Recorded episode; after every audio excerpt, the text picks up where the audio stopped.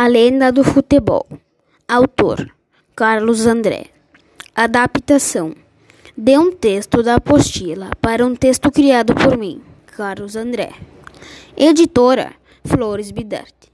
O jogador Edson Arantes do Nascimento, mais conhecido como Pelé, é um ex-futebolista brasileiro que atuava como atacante.